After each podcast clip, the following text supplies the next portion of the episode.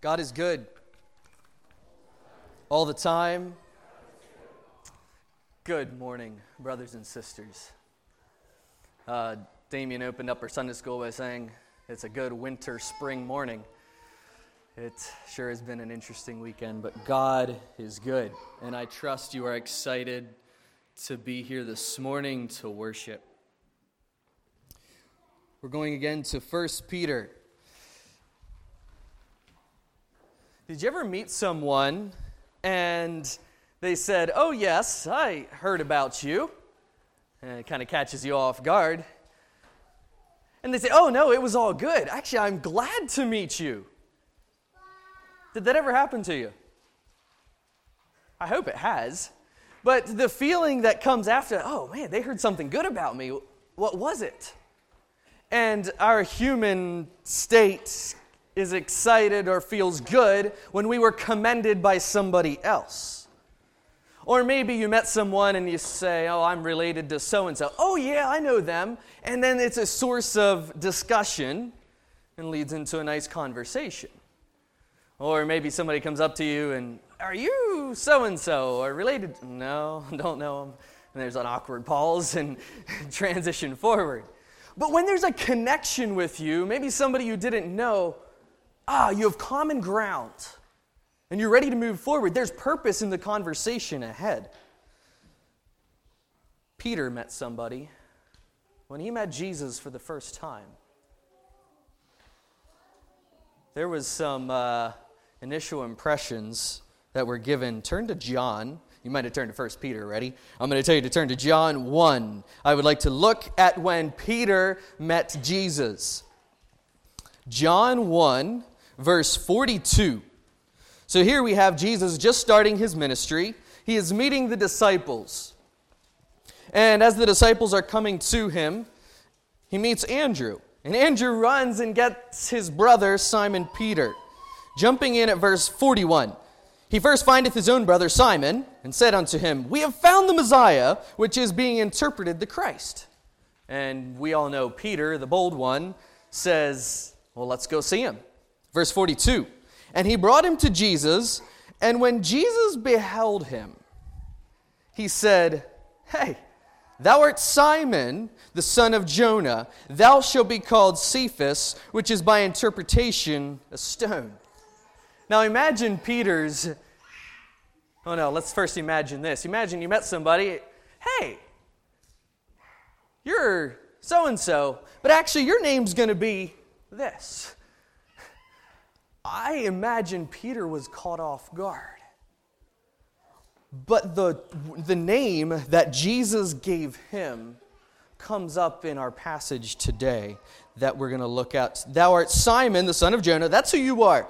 But Peter, but Simon, you are going to be called Cephas, which is by interpretation a stone. Peter, you're going to be the rock. Ah, imagine what was going through Peter in this initial meeting. Wow, this man already has given me another name. And through that name, I think Peter receives purpose for his following Jesus.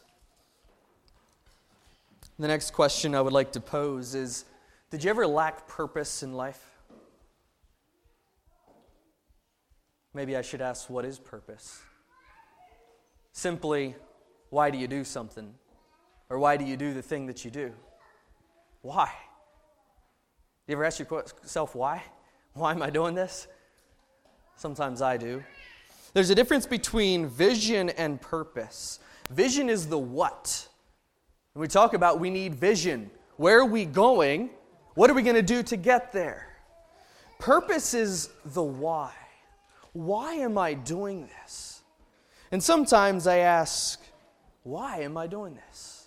And this morning, as we look at 1 Peter, I want us to see ourselves as lively stones so we revive in us a purpose for life.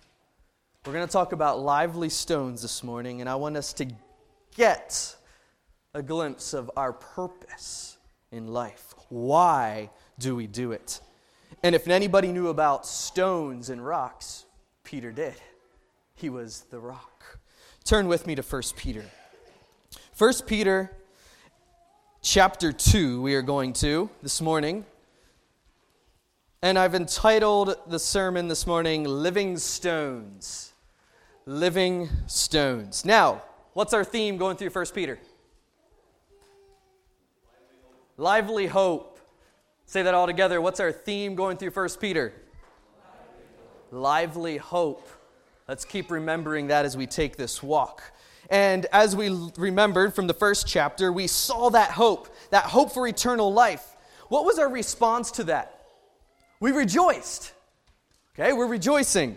And then at the end of chapter 1, Peter calls us to a holy life, living holy. And when we pursue a holy life, what's the response? We see God's grace. Go to chapter 2, verse 3. If so be ye have tasted that the Lord is gracious. When we pursue a holy life, that's when we experience God's graciousness to us. And now we're ready for living stones. What is a living stone? Join with me, 1 Peter 2. We're going to be looking at verses 4 and 10. To whom coming as unto a living stone disallowed indeed of men, but chosen of God and precious. Ye also, as lively stones, are built up a spiritual house to offer up spiritual sacrifices acceptable to God by Jesus Christ. Wherefore also it is contained in the Scriptures Behold, I lay in Sion a chief cornerstone, elect, precious and he that believeth on him shall not be confounded. Unto you, therefore, which believe, he is precious.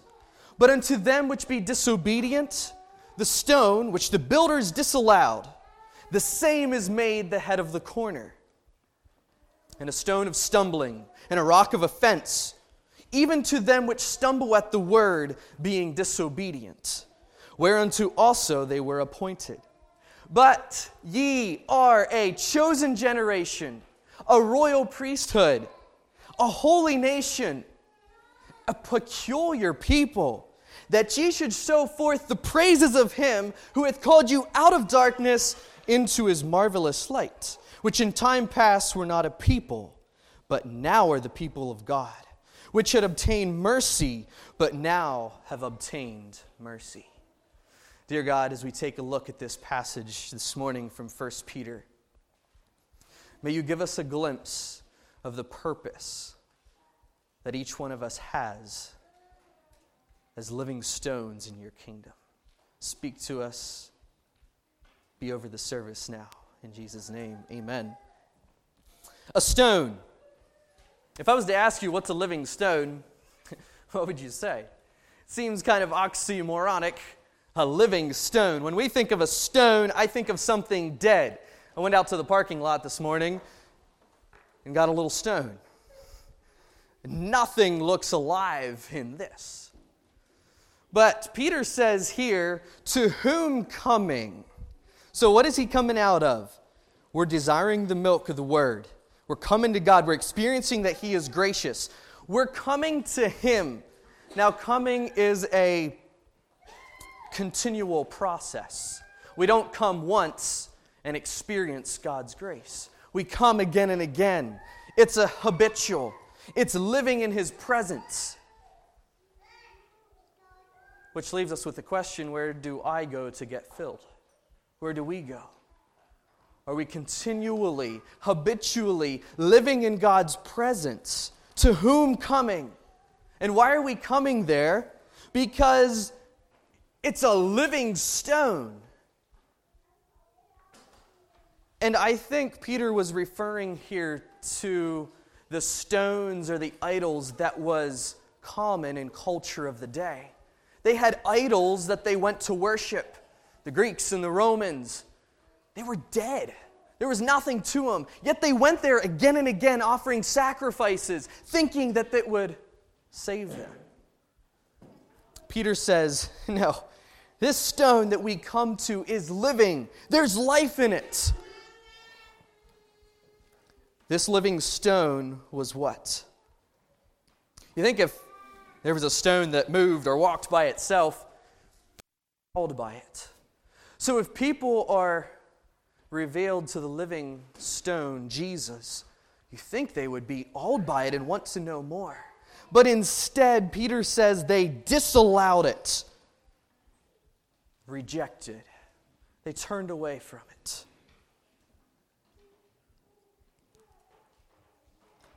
But even though men chose to turn away from it, what is this living stone? It's chosen of God and precious. When you see when you have something precious, you're going to treasure it. And part of the coming to the living stone Jesus is treasuring it. It's precious to us. We don't reject it. But we know that's where we can get life.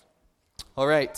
So we're coming habitually to the living stone. It's precious. We treasure it. When we do that, what happens? Verse 5 Ye also then can be living stones. Huh. You're dead. You know, as humans, we are dead stones. We're nothing.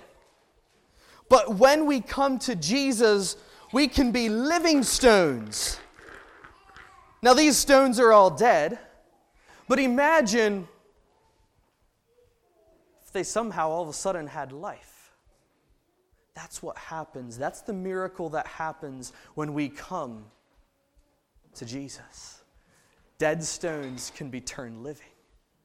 That's a miracle, brothers and sisters.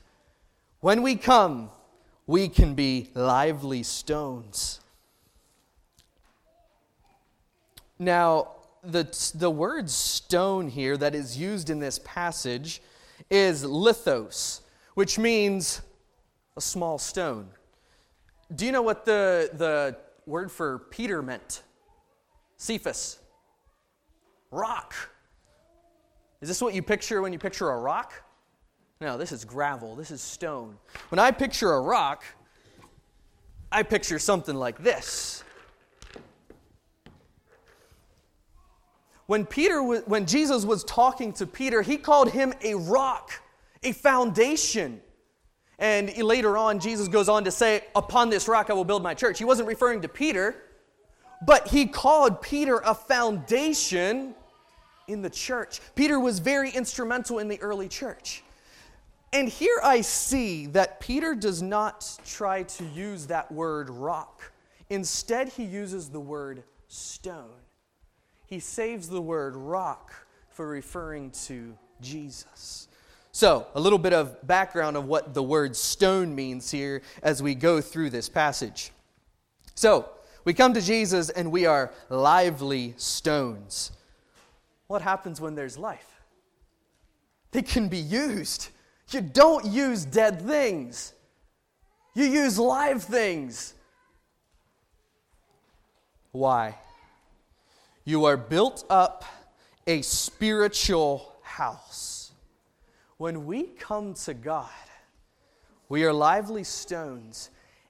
And Jesus no longer views us as stones, dead stones, but rather building blocks in a spiritual house. Now, I brought some building blocks along this morning. Anybody want to play a little game with me? Good old Jenga.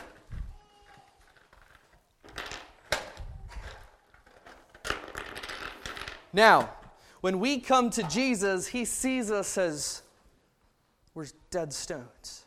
We become alive. And through that life, he now views us as building blocks that can be built up. Now, here I'm building a physical structure. I should get artistic here and build a house, actually. But when we are living stones, we can then be a part of a structure, a spiritual house wow, that gives me purpose. I'm a part of something bigger. Even though I'm dead, I'm now alive and I can be a part of a structure. And here we see a reference to the spiritual house. Now, this morning, actually, Saturday night, we go to bed and Katora asks, What's tomorrow? Sunday. Well, what do we do on Sunday? How do you answer your children? What do you do on Sunday? We go to church. So, Alex, is this church? Part of church. You see, we have used the term church to say the place where we come to. But really, an old term, maybe Lester knows this term, what did they used to call church? The meeting house. This is the meeting house. We are a part of the church. Yes, we use the term church to call the place where we go on a Sunday, and that's okay. But we need to understand that as living stones, we are part of a church. We come here to the meeting house to show that we are part of a spiritual house. We're alive and we're building up the spiritual house. Sometimes it may look like the church's rubble, it's just stones. But God views us as a spiritual structure, a spiritual house. So, we're part of the spiritual house. We're also a holy priesthood. Flip, flip with me back to Leviticus 21. What comes to your mind when you think of a priest? Going back to the Old Testament, what was required of priests? So, at the time of Peter writing this, that is all they knew as priesthood. The Old Testament priesthood structure. And I'm not going to take the time to read through, but chapter 21 starts the instructions for priesthood. It talks about their family. Verse 4, he should not defile himself. Verse 5, thou shalt not make baldness come upon thy head. 6, you should be holy unto the Lord. Thou shalt not take a wife who is a whore. Verse 8, thou shalt sanctify him therefore. Keep on going down through. It continues listing the instructions for priests. And as I read down through, wow, that is quite a calling. Those who were called to the priesthood in the Old Testament had quite a list to follow. Does that mean then that is the same for us? I think what Peter was trying to illustrate here is that it was sim- our priesthood today is symbolic of the Old Testament priesthood. What were the priests doing? They were the mediators between God and man. Likewise, today, the church is to be the vehicle of knowledge and salvation to God to the nations of the earth. That is our calling as priests. The same way the priests of the Old Testament were the mediators between God and the people, the church today is called to be, be, be the mediator between the salvation story and the nations. That's a calling, brothers and sisters. There's life in that, there's purpose in that. A holy priesthood. That's what we are called to. And why are we called to that? What's the next phrase in verse 5? to offer up spiritual sacrifices. What are spiritual sacrifices? We could maybe list a couple of them. Romans 12:1 says the body. Philippians 2:17, faith. Philippians 4, good works. Hebrews 13, praise to God. So, brothers and sisters, as dead stones become living stones, we are part of the spiritual house the priesthood. Therefore, we are called to offer up spiritual sacrifices, our body, faith, good works, praise to God. That gives us purpose in the things that we do. And these spiritual sacrifices are supposed to be acceptable to God. And that completes the first part, or the first sentence there of this section which is talking about the building. This is the building, the spiritual house, a spiritual building per se. In Exodus 19 6, God had wanted Israel to be a priesthood. This is what it says. He's, at, he's telling Moses to tell the children of Israel this And ye shall be unto me a kingdom of priests and a holy nation. These are the words which thou shalt speak unto the children of Israel. God wanted the children of Israel, the nation of Israel, to be that priesthood. However, they failed. Jesus comes along, and now we are called to be those priests, the mediator. Now, if you know anything about building, what does a good building need?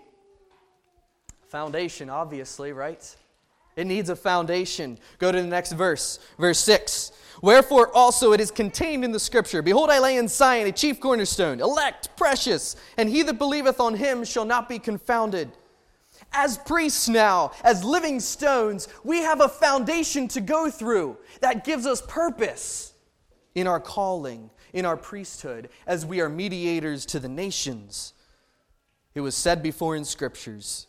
Peter said, God said it, it's laid out. Zion can be interpreted, interpreted Zion or Jerusalem, pointing to Jesus being the chief cornerstone. Do you know what a cornerstone is? I was going to take a picture this morning of our house and try to put it on the projector. I did not do that. But if you take a look at a stone house, I was very intrigued by it. There's looks like there's stones uh, throughout the wall. But if I go to the corner of our house, they have big stones set going the whole way up through, staggered back and forth. And they are big things. I hope they had some for pulley system when they were putting up the house. That cornerstone is what, G, is what Peter is referring to, to here in Jesus. And I tried to come up with an idea for a foundation. We're, we're going to imagine the pulpit as our foundation. It is a much bigger piece of wood than my blocks here. It is a foundation that is secure. It's going to be hard to move it. If I tried to use one of these as a foundation, it gets a little wobbly. Now, that's the whole part of this Jenga game, I guess, to see how long you can keep it standing. But a foundation of one of those blocks will not work. However, if we put a foundation of Jesus, something big, something we can go back to, that gives us purpose in our calling as priests. What happens when we go back to the foundation, when we go to Jesus? He's elect, He's precious, and whoever believes on Him shall not be confounded. What does confounded mean? You're not going to be put to shame. God's going to give you the direction the foundation for our spiritual house is Jesus. So we have the building, we have the foundation. Verse 7 and 8 segue into the design. Now, you can have a good foundation, you have a structure, but it's also on how it's designed, is how it's going to stand the test of time. And that's our choice in how it is designed. Go to verse 7. Unto you, therefore, which believe, he is precious. So if you believe, your design is going to be just fine because your foundation is on Jesus. And we can talk about practical ways to show our foundation is on Jesus, but we choose that it's that simple, it's going to work. But those unto them which be disobedient, going against God's plan, the stone which the builders disallowed, the stone of Jesus, the chief cornerstone that they rejected. It was made the head of the corner. Even though they rejected them, it is still the cornerstone. But what does it do to those who are disobedient? It's a stone of stumbling and a rock of offense. You ever meet somebody who just can't quite believe? They want it their way. This is what this is who Peter is referring to. Those who do not want to obey, those who do not want to come to the living stone to experience God's grace, they're the ones that are going to stumble. And if I put the rock down here and I walks along, maybe blindfolded myself, I'm going to stumble. That's what it causes to those who disobey a stone of stumbling. The end of verse 8 almost implies that Jesus appoints ahead of time who's going to stumble. No, it is saying that whoever chooses to disobey, God appoints them to this stumbling, this disobedience. So, if we come to Jesus, we can be living stones. We can be part of a spiritual structure. Our foundation is on Jesus. The design of our building is dependent on us choosing to obey. When we choose to obey, the design will serve its purpose. And now to the climax of the matter. As living stones, our purpose going forward. I asked you before, do you have purpose? Do you ever ask why? But ye are a chosen generation, a royal priesthood, and holy nation, a peculiar people. Wow. How many, uh, maybe when you were younger, played a game out on the basketball court, volleyball court, and you picked up teams? You picked two captains, and hey, I went Landon on my team, and you just hope you weren't the last one, right? You like to be one of the first that were chosen. This is what Jesus is saying here. I'm choosing you. You're a chosen generation. That shows grace. Remember, we need to view ourselves as dead stones. But God chose us when we come to Him to be living stones. A royal priesthood. Royal, royal speaks of kingly descendants. Ah, I want to be the descendant of a king. A holy nation. You are set apart a peculiar people. Now, sometimes we often associate the word peculiar with kind of strange, but peculiar here is used in the terms of special, set apart, called for a specific purpose. We are God's people. And this all comes after we are part of a spiritual house. And again, this is just symbolic of something spiritual. I wanted to give us something visual to take a look at this morning. When we do that, we are chosen, royal, holy, peculiar people. Why? Brothers and sisters, this is the purpose of our spiritual house. That ye should show forth the praises of him who hath called you out of darkness into his marvelous light. We were dead, yet through the living stone we are alive and a part of a spiritual house. That gives you purpose. That gives me purpose. Our lives should radiate the marvelous light. If we're not radiating the experience of being made alive in Christ, that's a scary place. How do we show forth the praises of Him who hath called you? Share your personal testimony, have it on the tip of your tongue. Be ready to share with those you meet what God is doing in your life. That is how you can show what Jesus did in you. Showing people that we came from dead stones to living part of a spiritual house. Because why? Brothers and sisters, verse 10 which in time past were not a people. There was a time when you weren't even, you were a nobody. You were dead. Yet through Christ, what? You are the people of God. You were without mercy. But now through Christ, we can obtain mercy.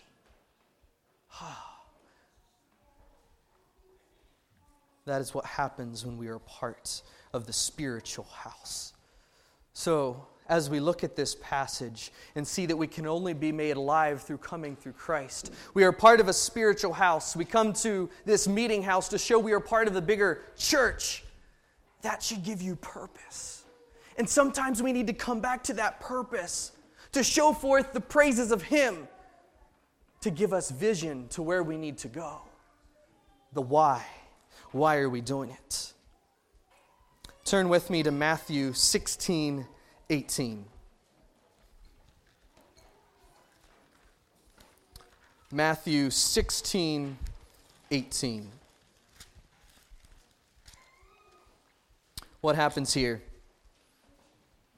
Jesus is talking to his disciples, and he said, Hey, disciples, who do people say that I am? And they answered, They say that thou art John the Baptist. I'm in verse 14 some Elias, others Jeremiah, or one of the prophets. He said, No, no, no, no. Who do you say that I am? And Simon Peter answered and said, Thou art the Christ, the Son of the living God.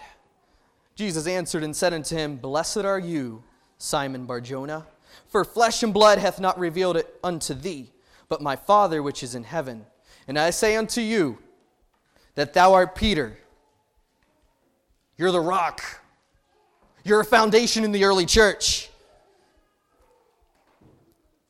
And your foundation is me. I almost picture him taking his finger from Peter and pointing to himself and saying, Upon this rock, I'm going to build my church, and the gates of hell were not going to prevail, prevail against it. I'm going to give you the keys to do that.